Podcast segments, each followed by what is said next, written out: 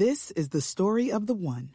As head of maintenance at a concert hall, he knows the show must always go on. That's why he works behind the scenes, ensuring every light is working, the HVAC is humming, and his facility shines. With Grainger's supplies and solutions for every challenge he faces, plus 24 7 customer support, his venue never misses a beat. Call quickgranger.com or just stop by. Granger, for the ones who get it done.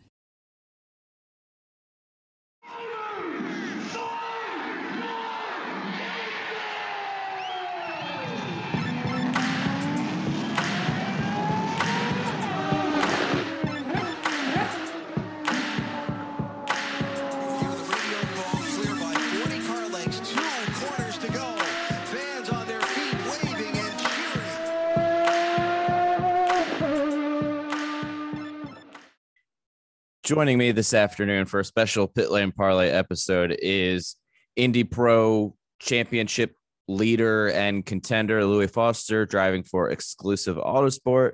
First off, man, how are you? And how's the uh, the week going up before the last couple races? Yeah, I'm all good. I'm all good. Thanks for asking. Um, yeah, I mean, as per usual, just back home, you know, getting ready for the weekend. Obviously, this weekend's our finale in Portland. Um, training, staying fit and healthy, eating right, you know, doing all the above just to, to make sure we can end the season on a high. Before we talk Portland and, and how the season's gone, for those who maybe aren't as familiar with you and and you know on the Indy Pro side of things, how did you first get into racing? Um, I started like most uh most drivers to be fair from a young age. You know, my my, my family uh has been involved in motorsport in many for many years back in the UK.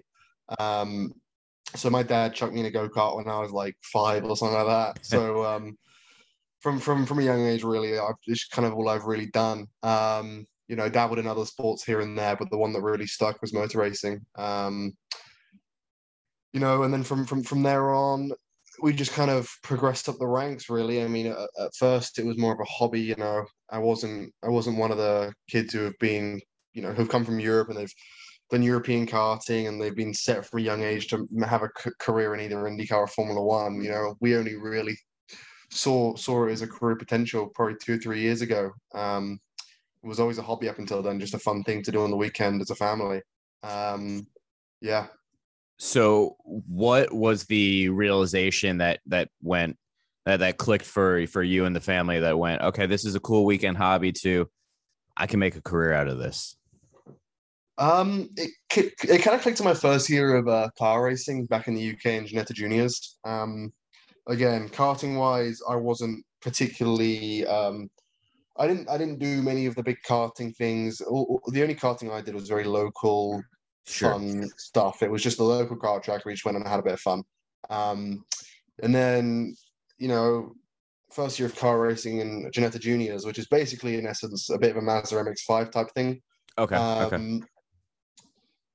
Yeah, after our first year, we had already been crowned rookie champion, and and we had the most points overall. But the way the championship worked, I didn't win the championship, unfortunately. But uh, I was very very close in my rookie year against third year drivers. So at that point, we kind of realized that you know there was some there was some talent. So um, we decided to pursue it, and the following year we did F four, um, and kind of since then been climbing up the European ladder, and then made the switch to America this year. Awesome. So, real quick before I continue on, I'm, I'm curious. You know, you mentioned playing other sports growing up. What else did you? What What else were you into? Was there a chance that you were going to continue that as you got older, or not so much? Um, I mean, I've always been quite an athletic person. I've always Sure. liked to do sports, blow off some steam. Um, my personal favorite is rugby, which I know you guys Okay. don't usually play, but um, yeah, I used to play a lot of rugby back at my school in the UK. Um, unfortunately, I had to stop because I kept getting injured, and it was gonna start affecting the racing. You can't really drive very well with a broken thumb or a broken collarbone, so it's not not the best sport to play in in in in you know uh, comparison with racing. So Yeah. yeah, I enjoyed that. I miss it a bit, but also at the same time, you know, I can't really risk getting injured because it's quite a physical sport. It's kind of the uh, um, the European slash British version of uh, of football that you guys have. So um, Yeah, a bit of that, and then also just some other things. Did a bit of hockey, uh, a bit of track. Um, yeah, just a bit of everything really. Yeah, that sounds awesome. First off, big hockey fan here, but rugby is is crazy how intense it is. But I'm I'm curious. You know, you did you know F four overseas, and you came here. What was the driving force that that led you to the road to Indy? I know there was an article on I think the Indy Pro website that came out today, kind of talking about that. But you know, what was what was the driving force, and then how special is the road to Indy? So start off the driving force really of me of me coming over here. Um, I'd done three years racing in well, two years racing in the UK, one year of F4, one year of F3, and then last year I did Euroformula, which is a basically a, a European Formula Three championship.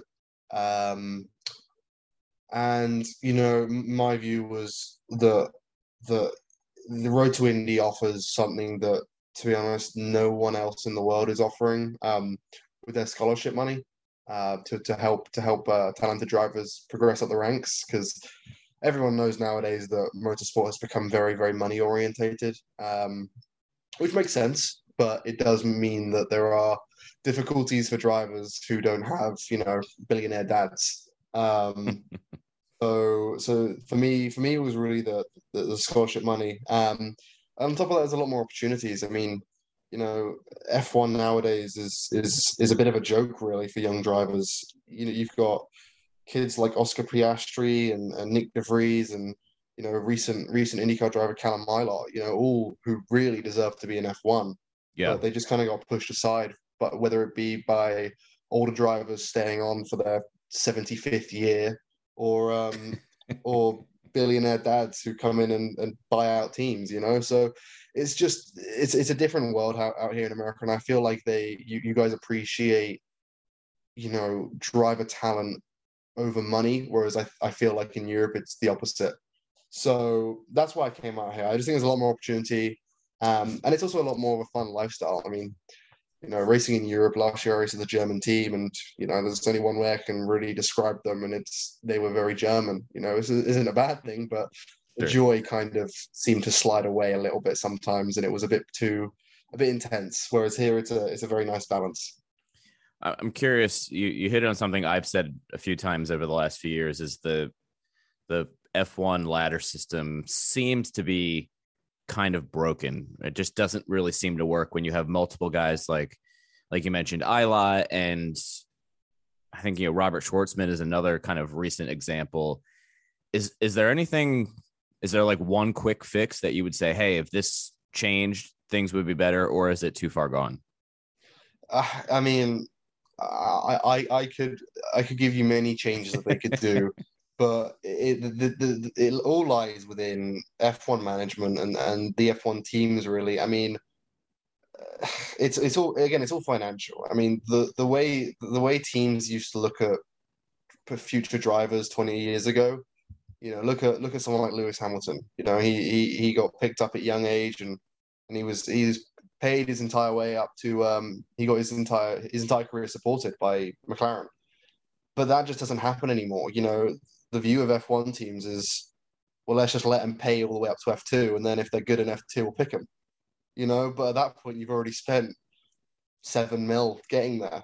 So sure, eh, sure. you know, you can't, and you got to have also a good you know, as, as a family or as, as sponsors have great cash flow and be able to do that. And I mean, it's it's it's expensive, and on top of that, there is no prize money. There is no reward really. The only reward you get is a pat on the back, a trophy, and maybe a good deal for the next year. That's all you get, you know. And there's nothing's guaranteed, nothing. So that for, for me, it's just like you you you're investing so much time, effort, money all these things. You're you're investing your entire youth years to get to Formula One, and you know it's just like you can just be washed away. I mean, again, the, the, one of my best examples is Callum. You know, he's one of my close friends, and you know I feel bad for him because he, he he realistically should be in F1, but you know he's not.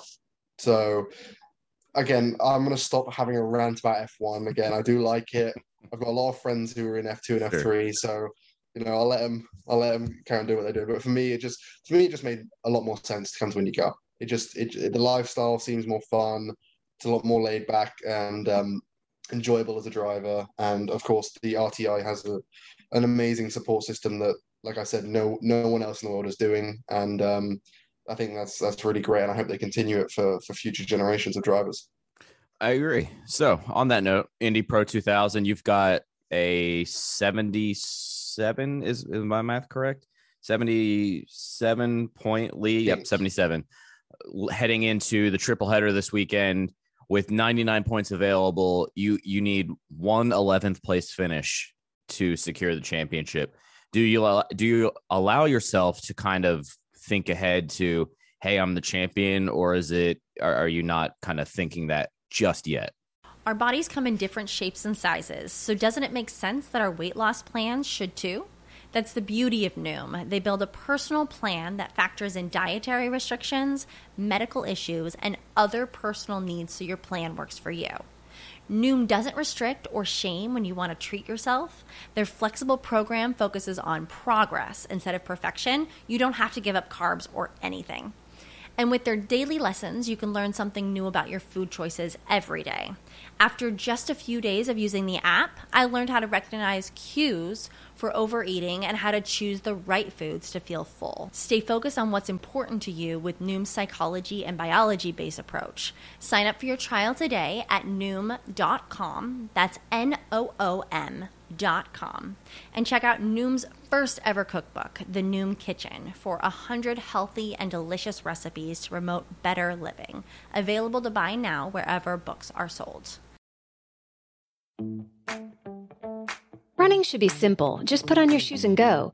And yet, when you try to learn about how to get better at it, especially as you age, you're confronted with conflicting advice, complicated workouts, and confusing nutrition trends that just won't work for you. On The Planted Runner, I'll share exactly how to run faster, longer, and feel great doing it at any age because you don't have time to waste. I'm Coach Claire Bartholic, and I went from not running at all in my late 30s to finishing a marathon in 258 at age 42, all on a plant based diet. I've helped hundreds of runners achieve new personal records well into their 60s and even 70s with science backed training, plant based nutrition, and proven mental strength techniques. Each episode of The Planted Runner is like a private coaching session on the run where you'll learn from me and the guests I interview. You'll get actionable lessons to help you become a better runner every week and reach goals that you never thought possible. Whether you're training for your first 5K or your 50th marathon, take along the Planted Runner on your next run. Let me show you how your best running is still ahead of you. Well, I mean, um, of course, we're in a very nice position to be Yeah. in. I'm not going to go out there and be like, oh, I'll just mosey about and get the 11th place. I mean, I still want to win races. You know, I still Yeah. want to try and increase the amount of wins and increase the amount of points between me and second place. So, you know, if it if it was like a 30 point lead, I'd probably go in with a bit of a different mindset of like preserve and just make sure you finish and finish in front and that kind of stuff. But with this lead, um, I'm going to go all out guns blazing because, you know, I've got a bit of room for error and I want to win some races. So again, I'm not going to throw it into the wall or into the side of another car. But, you know, my aim is to to go out there, put it on pole and win races. I love it. So you race at a, a lot of cool tracks that IndyCar gets to on a yearly basis. Is there one track this year that, uh, you know, assuming you are in Indy Lights next year, that you're ex- super excited to to get a you know a little bit more speed in the car at at that track? Um, yes, but they don't race there, so it sucks. Uh, Which- Toronto, Toronto Okay. is really good fun. I really like Toronto. The, the the street courses again. This is my first year ever driving on a street course. uh, Yeah. both at St. Pete and Toronto. Um, I really enjoyed it. It was it was so it's so rewarding. Uh, street courses. Uh, there's no room for error, and it really it really pulls. It really creates a gap between like very good drivers and, and decent drivers. I feel like Yeah, I feel like to have the commitment, uh, you know, when you're going past a concrete wall at 140, 150, and then, know, next year will be 160, 170. Um, yeah, that those those I really really enjoy. It's very rewarding to do a very good quality lap. Um, so I would say Toronto, but again, I don't know if Indy Light's going to race there next year. They didn't this year, but um, if not Toronto, then um, St. Pete. definitely, definitely looking forward to doing a street course um, in in the in an Indy Lights car. So if you're a street course fan, I'm, I'm sure you watched Nashville. I know I don't think Indy Pro was there this year. So what are your thoughts on the, the insanity that is the Nashville street course? Yeah, that was uh I watched some onboards of that and that was quite uh quite interesting. It looks very tight and technical and twisted. It, it looks like a lot. It looks hands on, you know, the, Yeah, the yeah. especially the the second part of the track. Again, I don't know the track very well. I just saw some onboards, but the kind of like halfway through the track, um it was a very twisty section. Um, you know, it's it's corner, then a corner, then a corner, then a corner, and it's all very quick and and fast. So that that, that was quite fun actually. So I'm looking forward to hopefully racing there next year. I love it. So you got a couple ovals this year as well in Lucas Oil, Indianapolis Raceway Park, and last two last weekend, two weekends ago in Gateway. Are, Yes. Do you do you wish that? And I know Indy Lights also had Iowa this year. Do you wish that the Road to Indy had maybe another oval or two to get you ready for IndyCar, where you go to tracks like Texas, like the Indy 500, and you know other tracks that are a little bit more high speed that maybe will make a return on the schedule one day. Yeah, I mean, for Indy Pro, for myself, again, first year racing in America, never even touched an oval before. So um, it was definitely a, a big learning curve, and it still is. I'm still Sure. learning a lot. So I'm I'm I'm by no means a, a, a pro at it. Even though I won the first one, I think that was um, you know, a bit of all the stars aligning, to be honest with you. But um, yeah, I, st- I still think there's a lot to learn. There always is. So you know, two ovals in Indy Pro, I think that's a good amount. They could put another one in there, sure. Uh, I don't think they need it. It would be helpful for, for drivers like myself who are new to it. The only thing I would say is is I, I've I've talked to some Indy Lights drivers and a few of them have complained about there not being a super speedway uh, in Indy Lights. Yep. You know, they all go from that kind of medium sized ovals and then if they jump into IndyCar, they're like straight into the 500 and they're like, what the fuck? But um, yeah, so so I, I I think that hopefully they add a super speedway on the calendar next year. I don't know if they've announced the, the schedule for next year, but um, hopefully they do add a super speedway just to give you know the uh, the Indy Lights drivers a bit of a a warning, should should we say? You know, Yeah, no. uh, but but yeah, I think that would that would definitely be helpful, even if it was Texas. If yeah. assuming like that. I know Texas they got on the rid of the schedule, Freedom Freedom. Uh, what what was the one before? Freedom 100. That's the one, the Freedom 100. Um, you know, I wish they'd brought keep that keep. I wish they kept doing that. Uh, obviously, there's reasons for them getting rid of it, and I kind of understand the reasons, but still, I think lights drivers need a bit of a bit of a kind of a, a, dip their toe in the water of, of super speedways before they get into the to the fast Indy cars.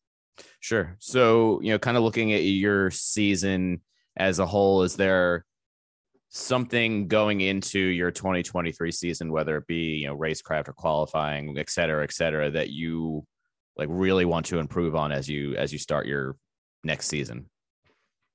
Um, I mean, there's room for improvement everywhere. There always is. Um, no one's no one's a perfect driver. So, I mean, if, if we can improve in in every in every place a little bit, that obviously be helpful. I think the biggest thing that hindered us this year, especially towards the start of the season, was my qualifying. Um, getting used to the Cooper tire. It's a quite a hard compound compared to what I was used to previously. I've talked about this quite a lot. Um, recently with with with other Indy Pro media. Um, you know, I think I think our mid-season pace was purely down to qualifying better. I think our race pace and our race racecraft hadn't changed much all year. It was purely because I was qualifying up the front now, and then I could really stretch my legs and kind of show the speed that we had. Um, so I think if we can get a hold of the new Firestone tires uh, that are going to Indy Lights, um, then then yeah, I think we should be good to go. I mean, again, it's another new compound of tire, a new tire brand that I got to get used to. But you know, that's that's that's what you do in your junior years. You learn and develop. Yeah, definitely, definitely understand that. So let's let's wrap it up with a couple non-racing questions here. First one would be, you know, in your free time, what do you do for fun? Is it go out, see movies? Is it sit on the couch and watch Netflix, music? We- What does Louis Foster do in his free time? Um, I have the joy of living in Los Angeles, which is very nice. Oh. So it's there's quite a lot of things to do. Yeah. Obviously, there's lots of pros and cons to the city, and everyone has their opinions. Um, but I enjoy. I've been here for about a year. I've got a good group of friends here. Um, you know, most of my spare time, you know, it's it's kind of my day is very is very very much the same every day. It's wake up, train, eat well, and then hang out with my friends. And you know, we do a lot of car stuff in LA. There's a very very nice car culture out here in Yeah. LA. So um, and a, a few of my friends have some have some quite nice cars that some people might sometimes see on my Instagram account. But um, yeah, I tend to just have fun with my friends here, and and we just you know mess about and have a bit of fun, really. Um, yeah, nothing nothing super unusual. I don't you know do ballet on my weekends for fun. There's nothing like that. It's just plain old train and get ready for racing. A few video games here and there, but you know, I'm 19, so you can't blame me. Uh, listen, I'm not 19 and I still play plenty of video games, so Yeah. I have no room to talk there. But wrapping it up, we have a underutilized pit lane parlay driver Spotify playlist. So each driver who comes on when we are able to sit down and do an interview gets to add a song of his or her choosing. So if there's any song you like before a race or for training, I will add it to the list and wrap up the interview. Oh wow, this is a very powerful position you've put me in here. you do know you're speaking to a British person, right? uh, listen, some of the songs on this playlist are completely ridiculous. So it, I would be surprised if it's more ridiculous than a few things that are on here. Okay, I'll give you I'll give you my current favorite then. Okay. Um it's a song just came out called Propeller uh, by J5 featuring Dave. Um Yep. Yeah. One of my favorite artists is is Dave, a UK based rapper. Um that's a very, very good one. And it's a nice summer song. So if, if anyone's gonna listen to the playlist, I'd listen to that song in the next few days before it comes September and we're into fall.